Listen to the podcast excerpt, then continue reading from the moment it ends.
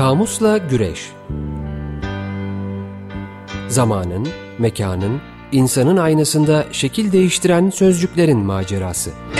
It's only words, and words are all I have to take your heart away.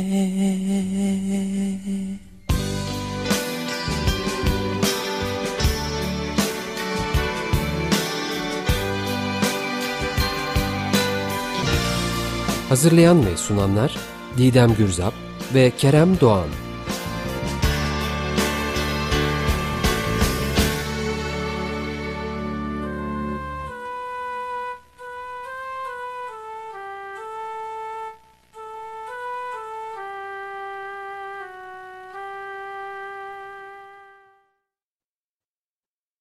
Merhabalar sevgili Açık Radyo dinleyicileri, ben Kerem Doğan. Ben Didem Gürzap. Bir kamusla mutfak olmayacaktı. Kamusla Güreş programına tekrar hoş geldiniz. Ama kamusla mutfak oldu yani. Didem sana şey olsun diye, yani evet. Sana biraz geldi bu mutfaktan. Geldi biraz. Biraz espri yapayım dedim. Çok uzadı. Dedim, hani şey olsun, biraz yumuşa diye söyledim. Ama düzen anlayışımızdan ötürü de bırakamıyoruz. Artık birkaç program kaldı yayın döneminin bitmesine. Fakat ben son bir aydır evet Keremciğime bir söylenip duruyorum. Yetti artık bu mutfaktan şeklinde. Dinleyicileri soğuttuk. Hepsi şimdi radyoyu kapatıp dağılıyorlarmış. Hayır hayır. Hemen gitmeyin durun. Hemen e, bu programımızın destekçisi Hakkı Gökdemir'e biz de bir teşekkür etmiş olalım radyomuz Sağ adına. Sağ olsunlar. Geçen hafta da destekçiydi. Evet. Sosyal medya hesaplarımızı bir hatırlatalım. Kamusla Güreş e-mail adresimiz var. Kamusla Güreş Instagram adresimiz, Twitter adresimiz var. Neler var? Bekleriz. Bekleriz. Aynı zamanda podcast kanalların tamamında, hep çoğunda bir diyesim geliyor ama tamamında varız efendim. Dileyenler eski programlara buradan ulaşabilirler. Yeni kelimelerimiz var.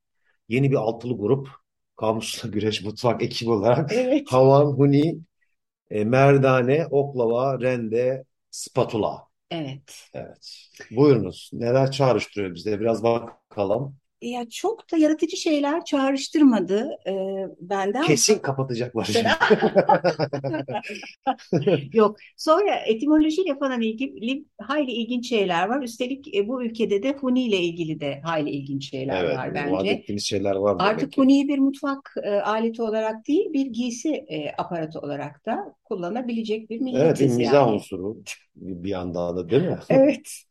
Yiğit evet. Özgür'ün şeylerinde, karikatürlerinde özellikle çok görüyoruz abi bu delilerde değil mi Huni? Evet, onu da buradan sevgiyle e, anmış olalım. E, Instagram'daki e, program bildirgemizde, e, duyurumuzda onun hatta güzel bir karikatürünü kullandık. E, Keremciğim de bugün Twitter'a e, güzel birkaç Hunili Yiğit Özgür karikatürü bulmuştuk. Onları koyar program esnasında. Böyle ya Huni'nin o zaman yeri gelmişken yeri geldi tam zaman tam geldi. Yani şöyle bu bilgilerin ne kadar gerçek olduğu ile ilgili çok emin değilim. Hani çok akademik kaynaklardan karşıma çıkmadılar ama gene de internette araştırırken birbirine benzer bir takım bilgilerin tekrarlandığını gördüm. En azından resimle ilgili Hieronymus Bosch'un bir deliliğin tedavisi tablosu var. Taş ameliyatı adında taşıyor. Hı hı. İki ismi de olan bir tablo. Oradan da yola çıkarak birkaç bilgiyi e, paylaşabilirim. Şimdi tablodan bahsetmişken e, tabloyu da Twitter'a ben koyayım o halde. O sözü vermiş olayım. Tamam, e, bu tabloda deliliğin tedavisi tablosunda görülen e, bir e, aslında ameliyat yapan kişi var. Ameliyat yapan kişinin başında Huni var. Hı. Ameliyat edilen kişi de aslında buna e, trepanasyon deniyor. Yani e, kafatasını delerek e, işlem yapma e, işi bu. E, eski devirlerde tabii böyle tıbbın e, gelişmesi için ne kadar çok e, merhale, arada, evet, merhale mi diyelim, arada korkunç şeyler de mi diyelim yapılmış. Korkunç merhaleler. Deliliğin e, kafadaki bir taştan ötürü olduğuna bir inanç var. Taştan, ha? Evet, bir taş olduğu orada düşünülüyor. Evet ve bu trepanasyon e, ameliyatıyla taş alınıyor. Evet, oradaki taş alınıyor. Tabloda taş ne yerine bir yani O konuda bir bilgi yoktu benim okuduğum kaynaklarda. Çünkü zaten kafada öyle bir taş da yok. Mutlaka. Hayır, öyle vaat ediyorlar işte, alıyorlar. Aldıktan sonra ne oluyor acaba, işte o deli yani... varsaydıkları kişi birden böyle tırnak içerisinde akıllanıyor. Aklı başında cümleler kurarak hayatına devam ediyor acaba? Hiç bilmiyorum. Bu birkaç kaynakta karşıma çıktı. Ee, Boş tablosunda bunu taş yerine bir çiçek olarak göstermiş. Ee, ama deliliği de böyle hani kafasında lale açmak falan gibi ifadelerle e, kullanılıyor. O yüzden mi lale acaba e, ya da çiçek figürünü kullandı daha doğrusu gibi bir yaklaşım var. Öte yandan yine yabancı dillerde, bizim dilimizde yok ama hani böyle kafasında taş olmayla ilgili bir takım e, deyim bilimlerin delirmek, deli olmak, hmm. kafayı bozmakla bir ilintisi var. Hmm. Bu bağlantılar var. Ancak burada dediğim gibi operasyonu yapan kişinin kafasında huni olmasını, daha çok bu işi yapanın bir sahtekar olduğuna dair bir gönderge olabilir diye hmm. açımlamışlar. Böyle yorumlar var. Bir de şöyle bir yorum var. on üçüncü yüzyılda, şimdi şu, bu kısmı kesin doğru tabii, malumunuz John Duns Scotus diye bir din alimi, aynı zamanda filozof var. O sivri bir şapkası da var, bazı görsellerinde hatta görülüyor. Hani böyle sihirbazlarınki kadar abartılı olmasa bile böyle tepeye doğru sivri, biraz konik bir şapka. Ee, bunu bilginin aktığı bir huni gibi bu şapkayı düşündüğü, kullandığına dair hmm. e, bir takım bilgiler okudum. Ee, önce e, bu... Hayır, ilginçmiş canım, sen baştan öyle bir şeye girdin ki. Ya ilginç ama dediğim gibi bunları ben çok akademik kaynaklardan değil, e, bu huni ile delilik arasındaki bağlantıyı araştırırken internette çeşitli bloglarda gördüm. Hmm. E, ama çok aklı başında yazılmış düzgün yazılardı. Bilgilerini paylaşıyorum. Efendim e, bu e, Scotus'un e, takipçilerine Dunsmanlar deniyor. Ee, onun düşüncelerine, onun yaklaşımlarına e, peşinde gidenlere. Onlar arasında da popüler oluyor bu şapka. Ee, on altıncı yüzyılda değişiyor yalnız bu. Neredeyse tam ters bir şeye evriliyor mu, devriliyor mu diyeyim artık, ne diyeyim. Ee, artık Dunsmanlara bakış son derece eleştirel, çünkü zamanın gerisinde kaldıkları yaklaşım, bakış açısı olarak düşünülüyor. O yüzden zamanın gerisinde olanlara yahut da aptallara Duns ya da Dunsman deniyor. Hmm. E, ve Victoria döneminde ve Victoria döneminden itibaren de bu Duns e, şapkası diye bir şapka var. Üstünde D, kocaman D harfi. Bunun görsellerini de Twitter Kamusla Güreş adresinden paylaşacağım. Çocukların kafasına koni biçiminde böyle bir şapka giydirilip e, cezaya kaldırılıyorlar. Eğer sınıfta biraz işte hareketli, yaramaz, tembel bir çocuk varsa, yani şimdinin tabiriyle hiperaktif, İşte dikkat bozukluğu falan denmiyormuş o zaman. Direkt Dunsman deniyormuş Keremciğim. Ee, benim aklıma gelen ve gördüğüm ilgi çekici bilgiler bunlar oldu. İlginçmiş hakikaten ya. E, diğer Oklahoma merdane deyince ne bileyim işte benim daha çok yine böyle mahalle işleri. Eskiden böyle ben kendi çocukluğumda hatırlıyorum yani annemlerin böyle... Hışımla böyle hamur açma. Hışımla yalnız. Tabii tabii. Niye hışımla? Çok çok hışımla şeyle ne bileyim bir şevkle yaparlardı. Sonra yaşlandıkça annem eline oklava almaya başladı tabii. Bir yandan da böyle oklava deyince böyle bir şiddet, sertlik aklıma da geliyor. Aa, tabii öyle bir oklavalı kadın karikatürleri de var. Var mı? Var tabii böyle ee, yani... İşte bu şeyleri de hiç sevmiyorum. Eşinin sözünü dinleyen ya da saldırgan olmayan erkeklere de kılıbık e, deniyor ya. Hmm. Yani e, eğer güç çok fazla kadının eline geçmişse ya da hatta şiddete bile başvuruyorsa falan, bunu simgeler bir oklavalı kadın görselleri var, var, de var. Yani. Evet. İşte ne var? Daha rende var bir yandan da. Rende deyince de aklıma hep benim kış geliyor aslında. Kış, kış ıslatıyorum. Havuç, değil mi? Havuç tabii yani değil mi? Havuç, turp. Ha, doğru, doğru. Daha sert şeyler değil mi? Yani evet, böyle evet. Ürkütücü bir şeydir. Yani ben genelde böyle ürkmüşümdür yani. Daha El kötü... kayarsa diye evet, mi? Evet. Özellikle oğlumun hani böyle temasına korktuğum bir şey trende. Öyle yani çağrışımlarda mı var? İstersen bir kökenlerine bakalım ufak ufak. Bakalım. Etimolojisine bakalım. Başlayayım. Başlayalım. Efendim İsmet Zekai Eyuboğlu'nun Türk Dilinin Etimolojik Sözlüğü Say yayınlarından çok kullandığımız bir kaynak. Havan. Ee, çok... E... Basit ve belirgin aslında. Farsça haven e, sözcüğünün bizim dilimizdeki kullanımı. Hı hı. E, sadece bir değişiklik oluyor. Havan e, şeklinde. Sende farklı bir şey var mı? E, Nişanyan'da işte Farsça ve Orta Farsça havan öğütme kabı sözcüğünden alınmıştır demiş. Bu sözcük Avestacı aynı anlama gelen Havana sözcüğüyle eş kökenli olduğunu söylüyor. Ek açıklama olarak aslı haven iken on yedinci yüzyıl veya öncesinde Türkçe havan telaffuzu, e, telaffuzu yerleşmeye başlamış. Huni'ye bakayım istersen. Huni'ye bak canım. E, Huni Yunanca kökeni e, Honi, kulak şeklinde sıvı akıtma aracı sözcüğünden alınmıştır demiş Nişanyan. Bu sözcük Orta Yunanca Honion sözcüğünden evrilmiş. Bu sözcükle eski Yunanca hoane veya hone akıtma yeri, ibriğin ağzı huni sözcüğünün artı iyon ekiyle küçültme halidir. Bu sözcükte eski Yunanca heo, sıvı dökmek, akıtmak fiilinin fiilden türetilmiş ismidir diyor. İşte bu fiilde Hint-Avrupa ana dili yazılı örneği bulunmayan hev diye okunuyor sanırım. Evet, K-H gibi değil mi? G-H-E-W, dökmek, akıtmak biçiminden evridir, evrilmiştir demiş. E, İsmet Zekai Eyuboğlu'nda da hemen hemen e, aynı şeyler var. Sadece gidişatla ilgili bir e, şey e, belki farklı bir şey ekleyebilirim. E, Grekçe'de e, malum bizde olmayan bir takım ses ve harf kullanımları olduğu için böyle K, H'nin yan yana gelmesinden oluşan bir koni'den e, koniye, honiye ve huniye dönüş gibi bir gidişat söz konusu ve Rumcadan Anadolu ağzına bu şekilde geçtiği söyleniyor. Ee, evet, istersen bir şarkı arası verelim. Geldi mi? Evet, evet parçamız evet. Çok hoş. Ben mi duyurayım? Efendim, parçamız Luksus'tan geliyor. Hunim başımda. Açık Radyo'dayız. doksan beş nokta sıfır kelimelerimize devam ediyoruz. E, merdane var Nişanyan'da. Farsça aynı anlama gelen vardana veya vardane sözcüğünden alıntıdır diyor. Bu sözcük Orta Farsça vartana, mil, şiş, eksen sözcüğünden evrilmiştir.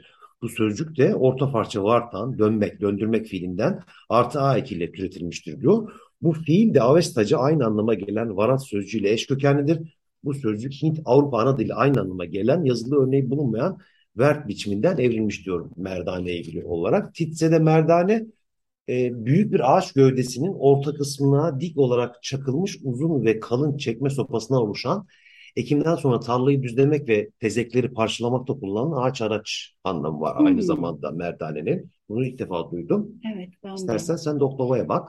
Evet, isterim. İsmet Zekai Eyuboğlu'ndan bakayım önce. E, oklava Türkçe aslında ok sözcüğünden e, türetilmiş olarak karşımıza çıkıyor. Ve bir değişim geçiriyor zaman içinde. E, oklavu, oklağı, oklavu ve oklava şeklinde e, yumuşak G'nin V'ye döndüğünü ve sonra sesli harflerinde değişim geçirdiğini görüyoruz. Bu e, mana olarak aslında bir oklama aracı gibi düşünülüyor. Yani oka da benzediği için şekli tabii ki oklavanın bir şeyin ok ya da oka benzer e, bir araçla yapılması ya da böyle bir araç kullanılması bir şey yapılırken manasında. İsmet Zekai Eyuboğlu şöyle bir açıklama da yapmış. Mesela e, bilemekten nasıl bileme eyleminden önce bilegü, bileğü ve bileği, bileği taşı vardır ya bilemek için kullanılan sözcüğü üretiliyor. Keza yumuşak G'nin V'ye dönüşmesi de mesela övünme sözcüğünde vardır. O yumuşak G iken övünmek oluyor sonra V oluyor. Ya da göğermek sözcüğü gövermek oluyor. Hı hı. Türkçe'de böyle yapılar var demek istiyor. Bir de oklavaya e, oklagaç da deniyormuş. Eskiden tarama sözlüğünden bir bilgi bu. Hı hı. E, hatta şöyle eski kaynaklardan bir cümlede e, verilmiş. E, oklağı ve oklagaç dedikleri ağaçtır ki onunla yufka ekmek yaparlar gibi bir cümle var. Bir de ben aksözlük nokta org diye bir kaynak internette son zamanlarda gördüm. E, orada da başka yani gene e, Türkçenin kardeş dillerinden e, nasıl oklavanın çok benzer şekilde kullanıldığını görüyoruz. Oklav, Türkmence ve Özbekçe'de. Oktav, e, Kazakça'da. Ee, Başkırtça ve Tatarca'da uklav ve Kürtçe'de de oklevi ya da merdane deniyor aynı şeye. Biz bu arada şeyi ayırt edebiliriz belki. Merdane ile oklava şeklen biraz farklı. Sanırım anlamda ona değineceğiz. Evet, oklavada Nişanyan ek açıklama olarak Farsça tiri nan ekmek oku. Oklu, ok, e, oklavanın karşılığı. Nasıl, nasıl anlamadım? Tiri nan. Tiğri naan. Evet. Ha, ekmek. Evet. Neyse? Oku. Oku. Ha, çok iyi. Naan ekmek. Onun karşılığıdır, evet. Doğru. E, tisse de yine dediğin gibi oklavu diye bir kullanım var. Oklavulu yağmur var burada bir madde olarak. Bol yağmur için kullanılan bir ha. şeymiş. Oklava gibi var. Yuvarlak ve ince uzun kimselere de oklava denilmiş. Spatula'ya bakıyorum kökenine. E, Fransızcadan geldiğini söylüyor Nişanyan. Spatüle, kürekçik, keskin kenarlı boya veya macun paleti sözcüğünden alıntıdır diyor. Bu sözcük Latince spatula, kürekçik sözcüğünden evrilmiştir. Bu sözcük de Latince spata, yani kürek sözcüğünden artı u ile ekiyle türetilmiştir demiş spatula için. Doğru. Rendeyi söyleyeyim. E, Farsça İsmet Zekai Eyuboğlu'nun araştırmasında rendi diye bir sözcük var. Aslında yontmak, düzlemek, törpülemek anlamında. Oradan rende sözcüğü bize geçiyor. E, spatula ile ilgili de bu e, aksözlükte başka dillerdeki kullanımlarına e, baktım. Sen Latinceyi söyledin zaten. İtalyanca'da spatola, mala anlamına da geliyor. Zaten mala gibi bir e, kullanımı var mutfakta da. Almanca'da spatel, İspanyolca ve Portekizce'de espatula, Rusça'da spatel, sh yan yana, Arnavutça'da da aynı şekilde sh yan yana, spatul. Bayağı benzer. Hep Latinceden gelen köklerle demek ki. O zaman kubbe altına geçelim. Anlamlara, havana bakıyorum. İşte toz haline e, getirmek veya ofalamak istenen bir maddenin işte içine ko- konulup dövüldüğü taş, tahta veya madenden çukur kap hepimizin bildiği gibi. İkinci olarak eskiden e, tütün kıyılan bir çeşit makineymiş efendim bu. Ha, evet, bir evet, yandan da havan topunun kısaltması e, havan. E, Havan dövücünün hınk, hık, hınk, hık, ya da hık, hık, hık da var. Deyicisi işte yapılan yapılan işe yardımcı olmadan sadece yardakçılık eden kimse için kullanılmış efendim. Ee, işte havanda su dövmek var. Bunu da biliyoruz tabii değil mi? Boşuna uğraşmak için. Havan eli var. Ben bu havan eli olduğunu yeni duydum aslında. Havanda tamam. bir şey dövmek için kullanılan küçük tokmak. Ben tokmak olarak havan tokma, ha, havan eli denilmiş buna. Havanda bunlar var Didemciğim bende. Canım bende e, şöyle bir ekleme olabilir aslında. E, aynı bilgiler sonuçta e, pek bir farklılık yok. Deyimler de öyle. Sadece bu havan dövücüsünün hınk deyicisi ne ben kahve dövücünün hınk deyicisi olarak bilirdim. Hı, evet. Ve ara ara da çok kullanırdım. Böyle etrafta da hep öyle insanlar oluyor. E, Türk Dil Kurumu sözlüğünde de aynı kubbe altında olduğu gibi hani e, yeterince yardım edip o kadar gücü olmadığı halde yardakçılık deniyor ama ben yardakçılık sözcüğünü çok doğru bulmadım. Çünkü Hı. yardakçılık sözcüğünde bayağı olumsuz bir anlam var. Evet, bu yapılan evet. şey de olumlu değil ama e, başka bir takım kaynaklarda e, mesela işte Wikipedia sözlükte, Wiki sözlükte sözde destek Hı. kelimesi, e, ifadesi kullanılmış. Bana daha doğru geldi. Bana doğru geldi. Evet, ben de kullanırken ben bir şey oldum. Değil mi? Yardakçı itti evet, yani. Evet. E, türlü de hikayeler var bu. Gerek kahve dövücünün ya da havan dövücünün hık deyicisinde. Yani kiminde işte oduncu odunları e, kırıyor. Yanında bir adam hiç iş yapmadan hık diyor. Sonra iş bitince parasını istiyor. Öbüründe aynı hikaye kahve üzerine kurulu gibi hikayeler de anlatılmış. Evet. E, Huni'ye geçebilirim. Türk Dil Kurumu sözlüğünden. E, Rumcadan geliyor. E, demiştik zaten bir sıvıyı e, ağzı dar bir kaba aktarmak için kullanılan koni biçimindeki araç e, aynı zamanda halk ağzında ağızlık içinde huni kullanılıyor. Evet, merdaneye bakıyorum. Hamur açmaya yarayan ve kenarlarında elle tutulup hareket ettirilecek şekilde gövdeden daha ince sapları bulunan tahta silindir kısa ve kalın oklavaya deniliyor efendim. Matbaacılıkta, çiftçilikte, boyacılık gibi pek çok iş alanında, alanında da düzeltmek, ezip toz haline getirmek, sarmak, sıkıştırmak gibi işlerde kullanılan silindir şeklindeki aletlerde verilen genel adı merdane diyoruz. Oklava'ya sen bak istersen. Doğru. E, efendim oklava bu ayrımı da burada verebiliriz belki. Oklava Kerem'in de ifade ettiği gibi e, daha kalın kenarlarında tutacağı varken oklava çok daha ince biraz e, sapı olmayan baston gibi. Hamur açmakta kullanılan silindir biçiminde uzunca ince değnek bir de oklava yutmuş gibi e, kullanımı var. Bu çok dimdik böyle evet. e, yürüyenler ona baston yutmuş gibi de denir. Evet, evet doğru diyorsun. Balkan dillerine de geçmiş aynı zamanda. İt- e, spatula'ya bakıyorum. İtalyanca spatola diyor. Alçı, balçık, bal mumu, macun, ilaç ve bunun gibi maddeleri karıştırmak, sürmek, yaymak, şekil vermek, düzeltmek veya kazımak için kullanılan sapla kullanıldığı işe e, göre çeşitli e, işte e, işte benzer ağaç boynuz çeşitli şeye göre işte malaya benziyormuş. Ağaç boynuz kemik veya ince çelikten yapılmış ufak el aletine denir. Malzemesi. Doğru, ben burada şöyle bir e, ekleme yapmak istedim. Tabii bu başka şeylerde kullanılan spatulaların tanımı gibi. Nitekim bende de aynı şekilde var ama yani e, malayı gözünüzün önüne getirin sevgili dinleyicilerimiz. Ben şimdi herkes çok malayı e, biliyormuş gibi ama bu bilinen bir şey.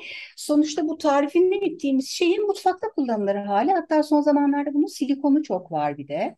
İşte yanmayan, e, geniş şeylerin dökülmesini etmesini sağlayan rendeye geçiyorum ve bitiriyoruz herhalde. Üzerinde küçük delik ve kesici çıkıntılar bulunan peynir, havuç, soğan ve benzeri şeyleri ufak parçalara ayırmak için kullanılan mutfak aleti. Zaten Keremciğimin de aklına hemen havuç ve turp rendesi gelmişti. Bir de bu aletle ufak parçalara ayrılmış şeylere de rende deniyor. Yani havuç rendesi dediğimizde. Evet, aleti elma değil. Rendesi değil mi? Evet. Evet. Argo evet. Sözlükleri de var aslında. Argo sözlüğü Hülkü Aktunç'un Yapı Kredi Yayınları'ndan Merdane ve falaka, karakolda tutuk evinde işkence yapmak için kullanılan falaka, eş anlamlısı da kuru temizlemeymiştir Didemciğim. Kuru temizleme. Evet. Kadın argo sözlüğünde var, oklava partisi vermek diye bir başlık. Bu da bir kimseden şiddet yoluyla öç aldığını anlatmak için kullanılırmış. Oh. Simgeler sözlüğünde ilginç bir kullanım var. Bu havanda tarçın döven tavşan betimi. Oh, gözümün önüne geldi. Evet, bu Çin kültüründe uzun ömürlülük simgesiymiş. Hmm. E, semboller sözünde de işte bu havan işte kimi kültürlerde rahim ya da kadın cinsellik organı için kullanılıyor. Havan eli ise havanı dölleyen güce sahip erkek cinsellik organını temsil edermiş havan eli efendim. Evet, çok klasik. Efendim bugün böyle biraz koşturduk, makinalı tüfek gibi. Hani böyle WhatsApp'ta bir buçuk iki katı hızla dinleme oluyor. Programımızı yavaşlatarak dinleme imkanı varsa e, dinleyebilirsiniz. Çünkü aslında altının hepsini tek programda bitirmeyi amaçlıyorduk. Acar'a da teşekkür ediyoruz. Prodüksiyonda hocam. Sabrı için biraz zamanı geçtik. Herkese iyi haftalar diliyoruz. Görüşmek üzere. Sevgiler, iyi haftalar.